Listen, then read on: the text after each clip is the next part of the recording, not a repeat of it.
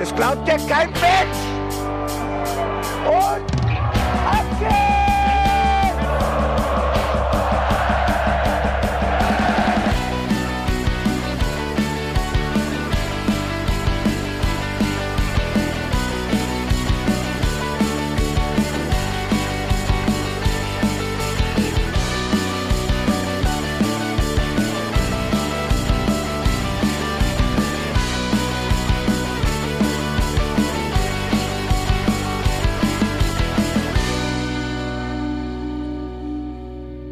Herzlich willkommen zum Hinterhofsänger-Talk. Ihr Lieben, ich habe es euch schon gesagt, wir haben ein großes Problem. Jetzt ist der Bene zweimal ausgefallen, jetzt mussten wir uns Ersatz suchen. Und Nummer eins Kriterium zur Anstellung bei den Hinterhofsängern ist halt, dass der Name irgendwie mit B anfängt. Haben viele Vorschläge bekommen. Ähm, wir haben Bannig angefragt, sie wollte nicht. Kann man nichts machen. Sie hat uns stattdessen jetzt aber jemand anderen geschickt. Äh, Hallo Bo. Hallo, also ich bin hier äh, wegen, wegen meinen ersten Buchstaben. Nur deswegen. Super. Es gibt gar keinen Fühle ich mir sehr geehrt.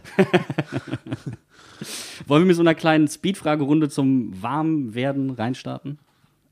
Wenn ich Nein sage, was, was, was Mache ich sie trotzdem. Okay. Dann stelle ich die Fragen nur ein bisschen langsam. Dann los geht's. Äh, was ist dein Guilty Pleasure? Mein Guilty Pleasure. Äh, ich ähm, einiges. ich glaube, dass ich. Dann das äh, Schlimmste bitte. Schlimmste. Nee, das kann ich dir nicht verraten, aber äh, ich mag schon Schokolade, muss, muss ich sagen. Alkohol sage ich manchmal nein, aber nicht so oft nein. Okay. äh, Architektur oder Literatur?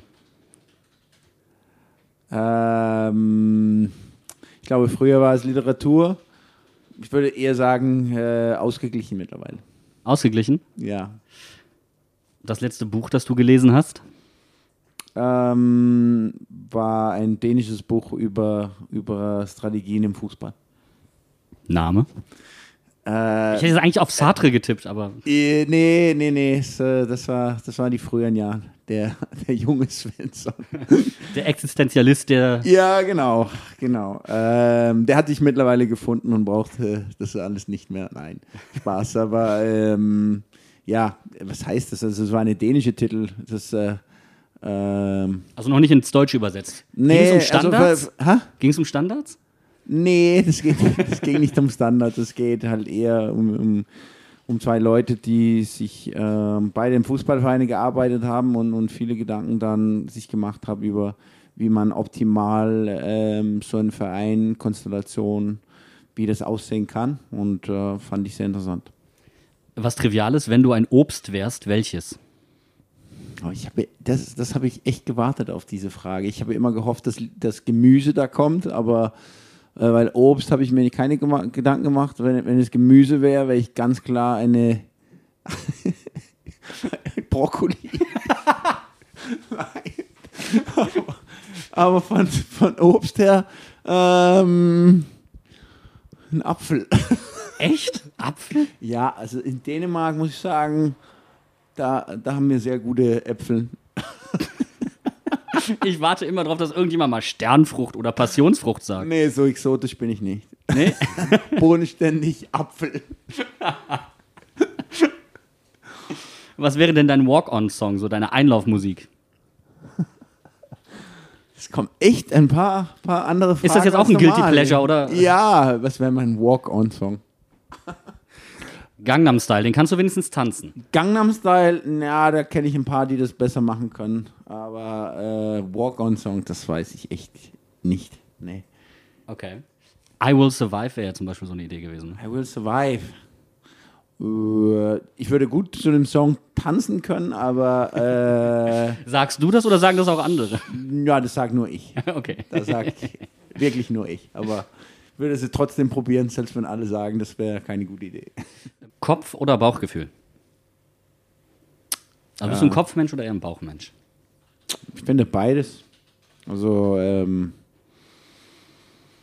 es kommt auf die Situation dann auch an. Äh, am Endeffekt glaube ich, bin besser geworden, ähm, auf mein Bauchgefühl Vertrauen auch da zu haben und, und nicht so äh, Kopf und rationell die Sachen immer, immer so sehen und äh, eine Erklärung dafür immer immer so haben. Also weniger Sartre inzwischen, hattest du ja schon gesagt. weniger nachdenken.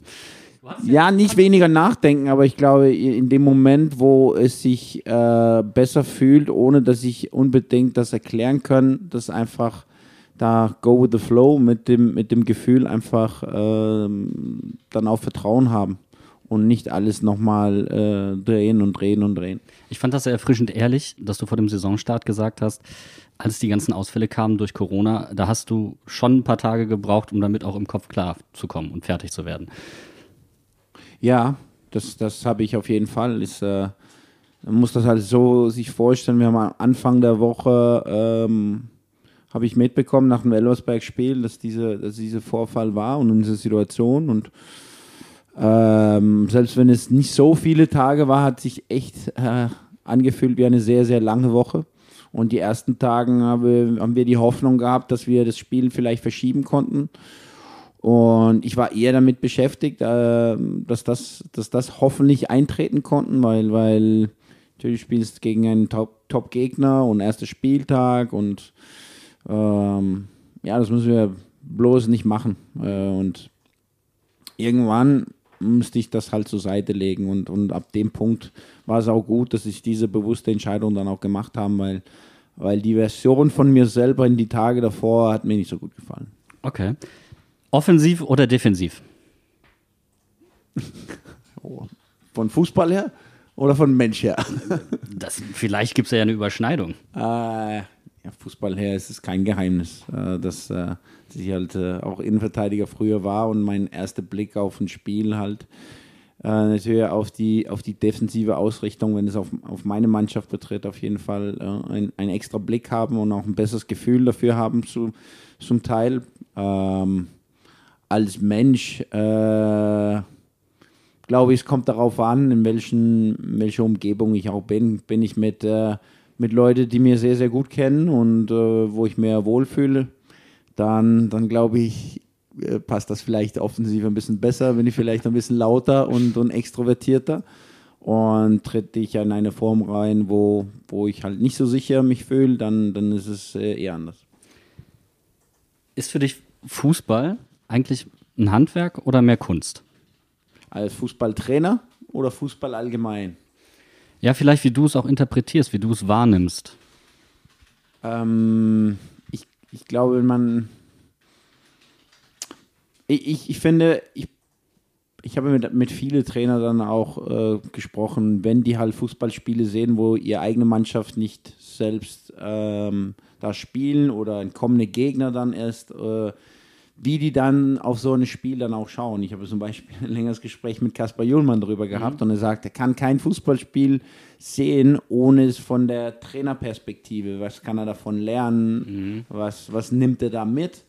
Und ähm, das ist anders bei mir. Also ich kann schon Spiele gucken, nur wo das Ergebnis halt mir interessiert und, und ich nicht auf, aufgrund äh, äh, Formation oder äh, hohes Pressing und, und so weiter, irgendwelche taktische Aspekte dann gucken. So, ich glaube, es ist eine Mischung für mich auch. Äh, äh, ich sehe das natürlich als Handwerk, weil es gibt viele Sachen, die man da drin lernen kann und an, anlernen kann.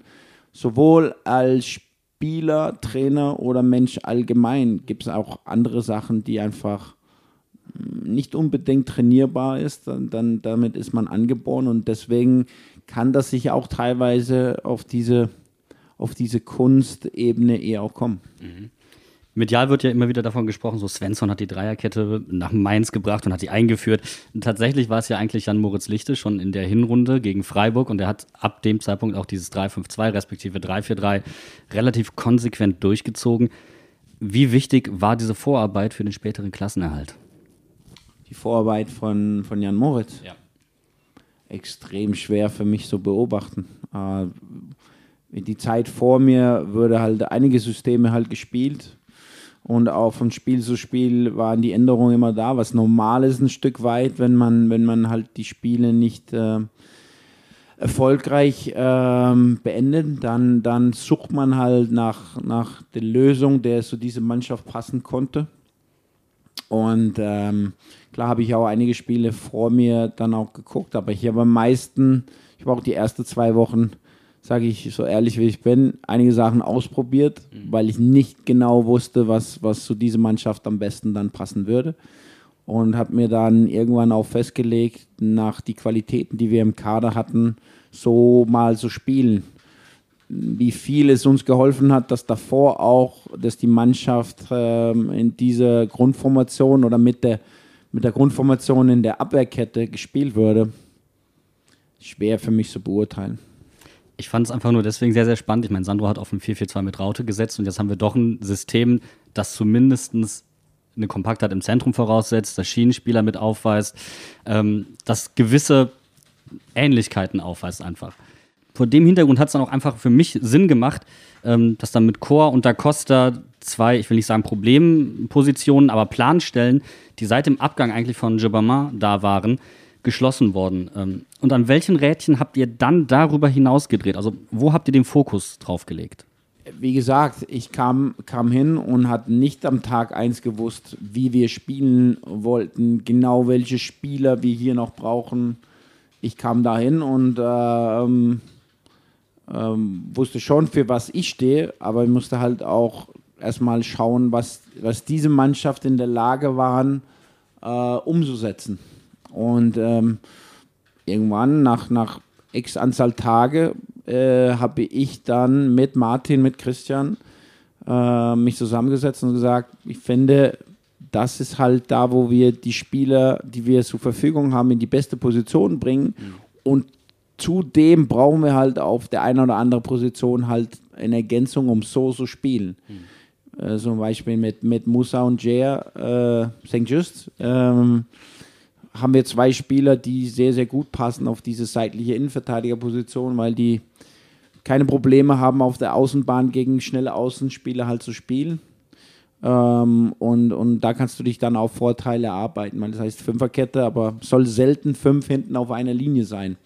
Und ähm, weil ja. es natürlich dann den Außenspielern, den Schienenspielern erlaubt, auch einfach höher zu stehen. Ja, genau. Genau. genau. Und dein Innenverteidiger wäre das bei mir zum Beispiel der Fall, wo ich da auf der Außenlinie teilweise verteidigen müsste, dann wäre ich in Probleme gekommen. Aber das ist halt auch anhand von welchen Innenverteidiger du hast. Mhm. Und da, hab, da haben wir halt auch geguckt, was auf der Markt halt überhaupt möglich war. Mhm. Und äh, wer spielt im Moment nicht, der immer noch die Bundesliga gut kennt. Und ähm, ich habe gesagt, wir brauchen einen im Zentrum, wenn wir so spielen, der, der sehr diszipliniert, die Erfahrung hat und, und äh, zu uns auch passt von der Spielweise. Und da hat der Domme sehr, sehr gut gepasst. Und Danny, Danny auch dazu. Ähm, ich finde, der, der, der, macht seine besten Spiele, wenn er halt in der Fünferkette spielt. Mhm. Und deswegen äh, war, er, war er auf der Markt. Er war halt auch äh, Frankfurt hat zu dem Zeitpunkt auch mit Dreierkette gespielt, muss man dazu sagen. Ja, aber der hat, Kostic und Durm hat halt gespielt. Der hat nicht ja. viel gespielt.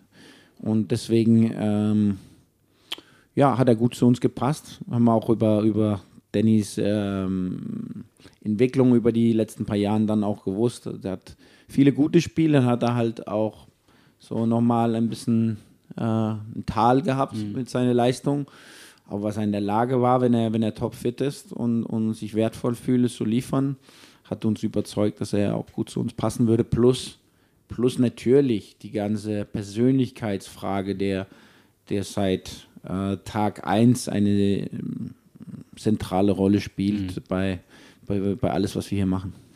Ein Unterschied ähm, war bei dir die Rückkehr von Stefan Bell. Welche spielerischen Qualitäten hast du bei ihm gesehen. Also Mainz 05 stellt jetzt gerade die beste Abwehr in der Bundesliga. Verkörpert Bell so ein wenig eure Spielidee? Du hast, wir hatten es in der Schnellfragerunde, Defensive First? Ähm, ich weiß nicht, ob er unsere Spielidee verkörpert. Es ist auch kein Geheimnis, dass, dass Stefan äh, über die Jahre kein, kein mega schnelles Spieler mehr ist. Und, und so die Spielweise, die wir eigentlich haben, am meisten haben sollen, ist eine hohe Kette und hohes, hohes Pressing auf den Gegner und dann kommst du halt in Laufduell da hinten, was vielleicht nicht ähm, äh, Bellos Spezialität mehr ist, ähm, aber hat was anderes und er hat in der Konstellation mit den zwei Schnellen was ganz Zentrales. Er hat die Fähigkeit, äh, die Dinge halt gut zu lesen, zu organisieren und der zentrale Innenverteidiger in der Fünferkette hat andere Aufgaben als die zweiseitliche.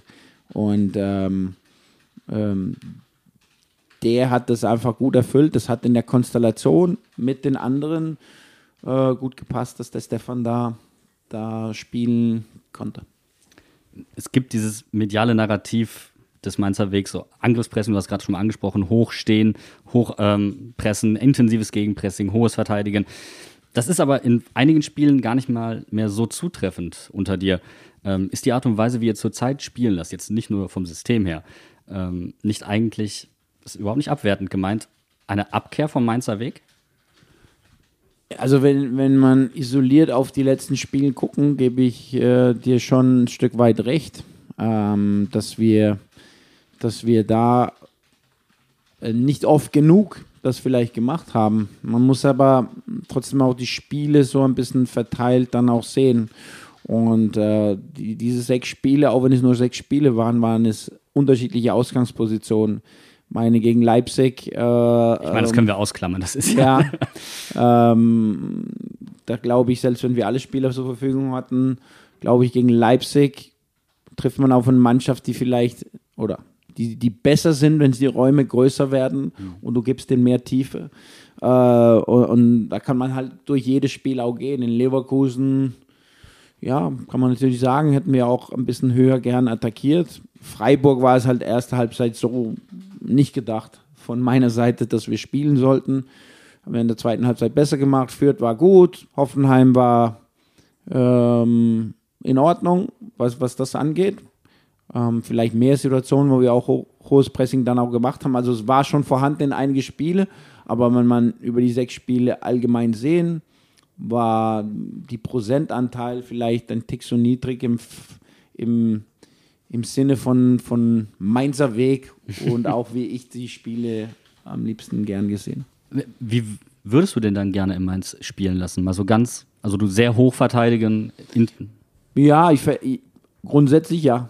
Grundsätzlich ja. Und, und Druck auf, auf den Gegner, den Fans was anbieten, wenn die ins Stadion kommen. Äh, aktiv sein im. Spiel, äh, intensiv unterwegs sein äh, insbesondere wenn wir zu Hause spielen, äh, dürfen wir halt nicht so passiv agieren, wie der Fall zum Beispiel in der ersten Halbzeit war gegen Freiburg. Auswärts, mm, ja, kann man das Ding einfach durchziehen, wenn man meins heißt. Oder muss man das auch pragmatischer teilweise angehen? Glaube ich schon, dass, dass, dass, dass man auch das muss. Und, und manchmal kommt es uns zugute, gegen einige Gegner das zu machen. Einige Phasen des Spiels, wo es sich halt auch lohnt. Aber auswärts ist das schon ein bisschen, ähm, ja, ein bisschen, äh, muss, kann man das auf jeden Fall ein bisschen flexibler und variabler spielen. Ihr versucht schon aber konsequent kurz vom Torwart aus über die Halbposition, also über den Halbverteidiger und die Außenverteidiger das Spiel zu eröffnen, also hinten raus. Ähm, Gerade die Halbverteidiger, du hast sie vorhin angesprochen, spielen eine sehr zentrale Rolle. Wenn man sich das statistisch anschaut, dann sieht man, dass die am häufigsten von allen Spielern im Kader an erfolgreichen Angriffsaktionen beteiligt waren, also die zum Torschuss geführt haben. Und ich meine das immerhin noch als Verteidiger. Du hast vorhin gesagt, du würdest dir schon ein bisschen mehr Druck auch wünschen. Hat der Rest der Mannschaft keine Lust oder sagst du, na, ich halte die Leine noch ein bisschen kurz? Ja, die Rest der Mannschaft hat keine Lust. Nein, äh, an welche, also das ist gemessen an die, die sechs Spiele in dieser Saison. Ähm, nee, auch schon in Teilen der Rückrunde. Okay. Ja, also es ist auch klar, wir spielen manchmal über, über, über, über die, die zwei seitliche Innenverteidiger und die, die sind auch beide sehr, sehr gut und, und äh, dürfen auch gerne mitgehen nach vorne und können auch deswegen teilweise Überzahl auch schaffen. Ähm, es ist auch kein Geheimnis, dass wir oft über den halt spielen und dadurch ein, ein längere Ball dann auch gezielt versuchen zu finden in eine in Räume, wo wir vielleicht in Überzahl sein konnten insbesondere wenn, wenn zum Beispiel Adam auf dem Platz dann auch steht und da kommt der Ball auch von denen und dadurch entstehen halt auch Torchancen. Ähm, Leo Barrero spielt da auch durchaus eine zentrale Rolle. Ne? Also dann als, Ball, als ballferner Achter zieht er ja auch durchaus schon mal nach vorne und ist dann auch häufig sogar Zielspieler, kommt in gute Abschlusssituationen. Ne? Ja, in, in letzter Saison mehr als es als der Fall war in dieser Saison, finde ich. Ähm, aber muss auch sagen, dass das, das ist ähm, so wie die letzte Saison gelaufen ist, auch ein Tick chaotisch natürlich äh, und so weiter, ohne Fans und, und die schwierige Konstellation war schon auch immer der Rhythmus da. Es war viele von den gleichen Spielern, ähm, die Spielweise war, klar, war, war klar und, und wir konnten immer mit allem Mann trainieren. Wir haben sehr, sehr wenige Verletzungen. Und ich finde, äh, für die sechs Spiele, die wir jetzt hatten, äh, waren schon äh, Probleme, hört sich vielleicht falsch an, aber es waren halt äh, Baustellen da, die dazu geführt haben, dass es schwer war, diese Konstanz reinzukommen. Okay. Ja? Und ähm, klar, die Aufstellung waren, auch die letzten Spiele, waren viele von den gleichen Spielern, die auch gespielt haben. Aber wie gesagt, wir sind auch nicht mit unserer Entwicklung am Ende. Und äh, wenn man halt die Freiburger zum Beispiel sehen, wie die hier gespielt haben gegen uns, das war nicht die normale Freiburger Spielweise. Wenn man guckt, eine Woche danach, wie die gegen Augsburg gespielt haben und die halt alles mit Flachpässen, die Augsburger auseinandergenommen haben, das haben die halt nicht gegen uns gemacht, weil die wollten uns dadurch nicht im Spiel kommen lassen. Mhm. Du hast die Entwicklung jetzt gerade angesprochen. Ist die Entwicklung der Offensive jetzt für euch als Trainerteam dann der nächste Entwicklungsschritt? Also sprich, vor allem das Spiel mit dem Ball oder siehst du den nächsten Schritt eher in der Entwicklung im Spiel gegen den Ball? Also das, das ist so eine Sache. Ich, ich höre das so ab und zu immer wieder, diese nächste Entwicklung und nächste Entwicklung. Und manchmal äh, finde ich, dass die Leute sehr schnell vergessen, wie die Lage hier war vor neun Monaten. Da war kein Spiel, kein so Spiel, kein Spiel gegen den Ball, da war kein Spiel mit dem Ball, da war äh, ähm, in Umschaltverhalten in beide Richtungen mh, mm, auch wenig zu erkennen, war nicht äh, gefährlich über Standards. Und ähm, jetzt, weil es gut läuft mit Ball, wenn man den nächsten Entwicklungsschritt. Und jetzt stehen wir da, was ist halt der nächste und nächste? Und wir neigen natürlich dazu, alle Menschen das halt zu sehen, aber uns darüber ähm, darüber festzuhalten, dass jetzt alles gut ist und wir sind top gegen den Ball, was halt der, der, der, der Lage nicht war, 20 Minuten in Leverkusen, der erste Halbzeit gegen Freiburg, mhm. auch wenn wir wenige Gegentor bekommen hat das ist der Basis von, von was wir hier sprechen. Mhm. Das ist, bin ich nicht der erste Trainer, der es hier sagt. Sagt der Kloppo schon, da hat der Thomas gesagt, das hat der Martin auch gesagt. Und ähm, ist mir völlig klar, dass Leute auch die nächste Entwicklungsschritt halt auch äh, da, darüber sprechen. Mhm. Ähm, aber ich finde es ein bisschen ähm, zu offensiv und, und zu äh, schnell vergessen, wie die Lage halt hier war weil die Lage auch nicht nur vor neun Monaten und, oder die Saison da davor war, es waren auch Probleme davor, wo auch gegen Abstieg gespielt haben und kurz davor uns gerettet hat, was immer in Mainz halt passieren kann. Aber jetzt ist es so wieder ein bisschen, finde ich, zum Alltag geworden. Jetzt spielen wir so und wir verteidigen so. Jetzt wollen wir halt das nächste auch sehen, obwohl wir sehr oft in einer Liga uns befinden, wo wir gegen Gegner spielen, die viel mehr Möglichkeiten haben als wir. Es ist nicht jetzt auch von meiner Seite nicht ein Versuch, jetzt uns hier klein zu reden. Es ist nur über Fakten und, und wir haben von Tag 1 auch gesagt, wir müssen zu einer Identität zurückfinden, ähm, wo die Leute Verlass haben können, auf wer wir sind. Ja. Und äh, sind wir jetzt da? Das könnte eine behaupten, einige auch mal nicht ich glaube, wir brauchen immer noch uns, uns weiter da zu stabilisieren und das mit, mit Entwicklung über die Offensive. Ähm, das ist ganz klar, das findet die ganze Zeit auch das Versuch statt. Äh, es ist nicht nur, dass wir nur defensiv trainieren, defensiv trainieren und deswegen entstehen keine Gegentore. Ähm, es versuche es auch offensiv und, und, und, und viele Leute mitzuhaben, wenn wir in der Box sind und alles möglich ist da machen wir uns sehr, sehr viele Gedanken und, und versuchen das auch zu trainieren. Ähm, ist aber vielleicht gerade dieses Ja, das ist eine sehr lange Antwort, ja. aber ich finde, Nein, das ist okay. sehr, sehr wichtig zu betonen bei aller Weiterentwicklung. Äh, halt nicht zu vergessen, ähm, wie, wie die Lage hier im Verein war, nicht nur über ein paar Monate vor, vor ein Jahr, aber auch über längere Zeit, wo man immer davon geschrien hat und gewünscht hat, dass ähm, dass Mainzer Tugenden da waren, mhm. dass eine Mannschaft da ist, der halt eine Mannschaft ist und, und man sich immer darauf sich verlassen kann, egal ob Spiel gewonnen oder verloren würde. Aber ist genau vielleicht das Bewusstsein in der Mannschaft auch noch drin, weswegen sie manchmal eben, du hast vorhin gesagt, du würdest an der einen oder anderen Stelle schon wünschen, sie gehen noch ein bisschen weiter nach vorne, wir rücken in der Offensive noch nicht ganz konsequent nach. Ist das noch ein bisschen das, das auch immer noch in den Köpfen der Spieler präsent ist? Ist das vielleicht auch das, woran du wirklich viel arbeiten musst, immer noch? Ich, ich weiß es nicht. Also ich weiß nicht, wie, wie, wie präsent das ist. Äh, in einigen Spielen ja, haben wir, haben wir nicht ähm, so offensiv gespielt, wie ich mir das gewünscht habe. In einigen Spielen hat es hat es gut funktioniert. Ähm, dass, dass Fans und, und viele anderen gerne mehr Tor sehen wollen, ist vollkommen klar. Aber ich glaube, meine Aufgabe, und so sehe ich das und so werde ich auch eine, eine gewisse Zeit dann auch dabei bleiben, ist halt für eine Konstanz hier zu, zu sorgen, für was zu stehen.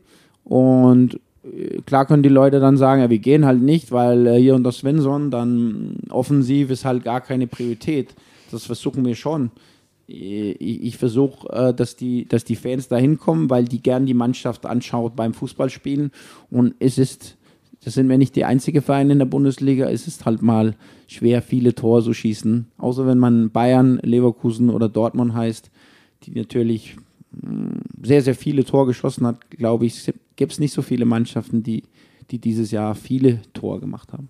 Ich glaube, ähm, was du gerade ansprichst, ist auch das Interesse der Fans, einfach dahinter zu verstehen, was jetzt passiert. Ich glaube, es ist gar nicht mal so sehr der Anspruch zu sagen, ah, ich will mehr Tore haben, sondern dass man in den letzten Jahren äh, den Weg nicht ganz verstanden hat, der da gegangen wurde und jetzt gerne wissen möchte, was passiert da. Wie, wie sieht der Weg aus? Wie geht es weiter? Ich glaube, das ist reines Interesse daran tatsächlich, ja. wie es weitergehen kann.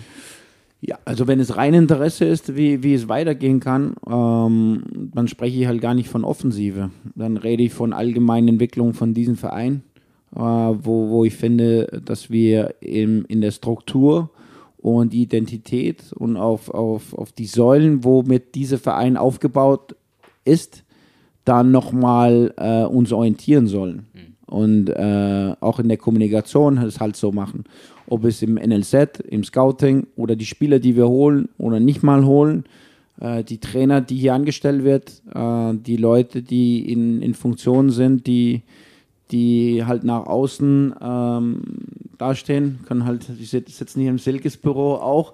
Also der, dass, dass man sich darüber Gedanken machen ähm, und, und ähm, immer sich bewusst machen, egal in welchen welche Situation und welche Entscheidungen wir hier treffen sollen, die Strategie und die Philosophie, wo wir uns jetzt befinden, in welchem Verein wir jetzt spielen, was muss halt immer vorhanden sein.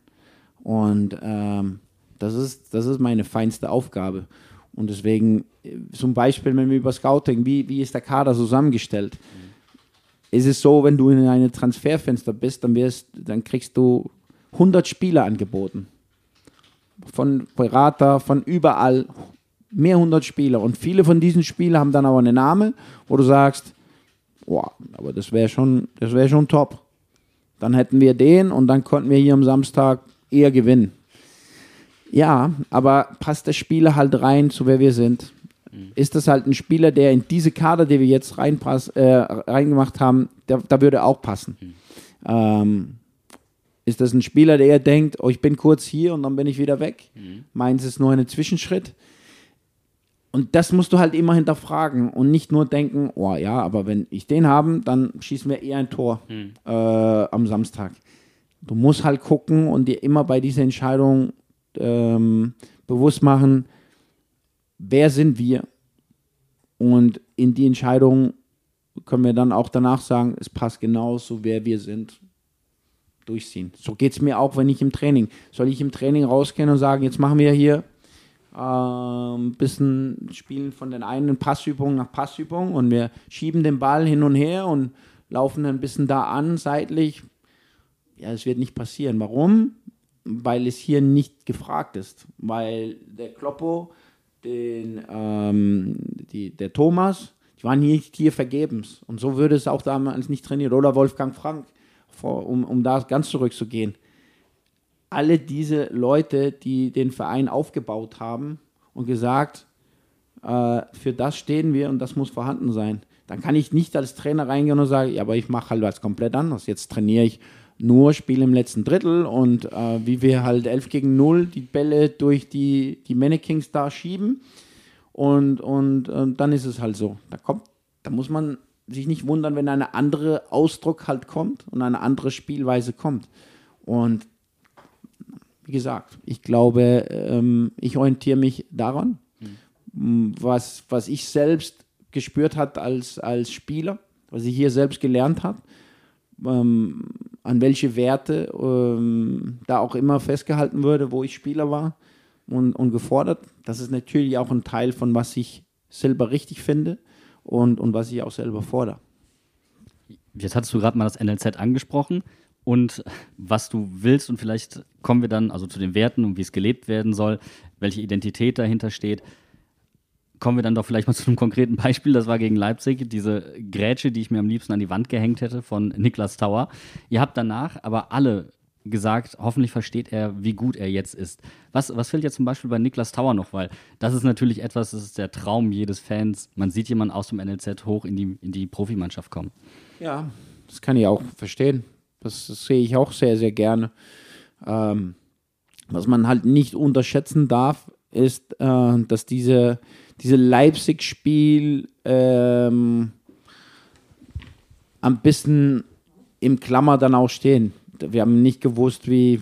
Wir haben zehn Feldspieler gehabt und müssten dann jede aufstellen. Das ist gar nicht abwerten gegen Paul oder Niklas oder sonst was. Aber wir haben 13, 13 Spieler hat uns gefehlt, die schon die Vorbereitung mitgemacht haben, die schon uns den Arsch auch gerettet hat, teilweise letztes Jahr.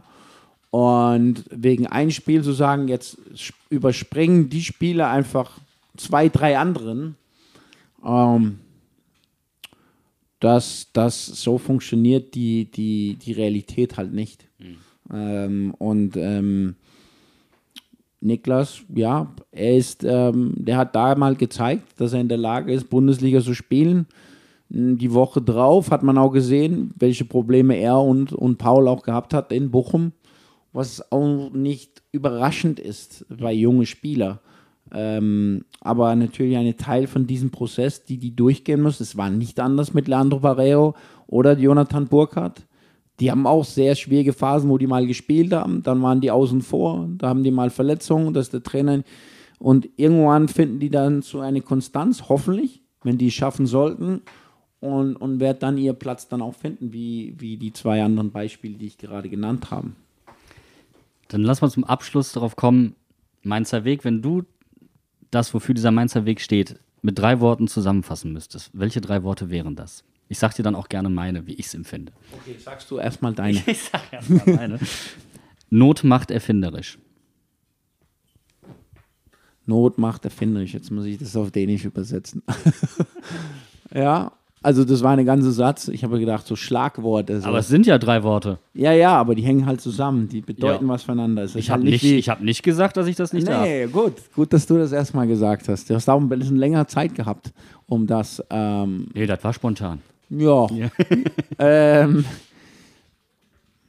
ja ich finde, ich, ich gehe so ein bisschen, versuche da ein bisschen zurückzugehen zu äh, meine erste Eindrücke, wo, Drücke, wo ich hier gekommen bin, 2007 Mm, und, und ich denke oft zurück an das erste Spiel hier im Bruchweg, wo ich war, wo ich zum ersten Mal gemacht, äh, ge, äh, gespürt habe, dass es auch was anderes ist hier.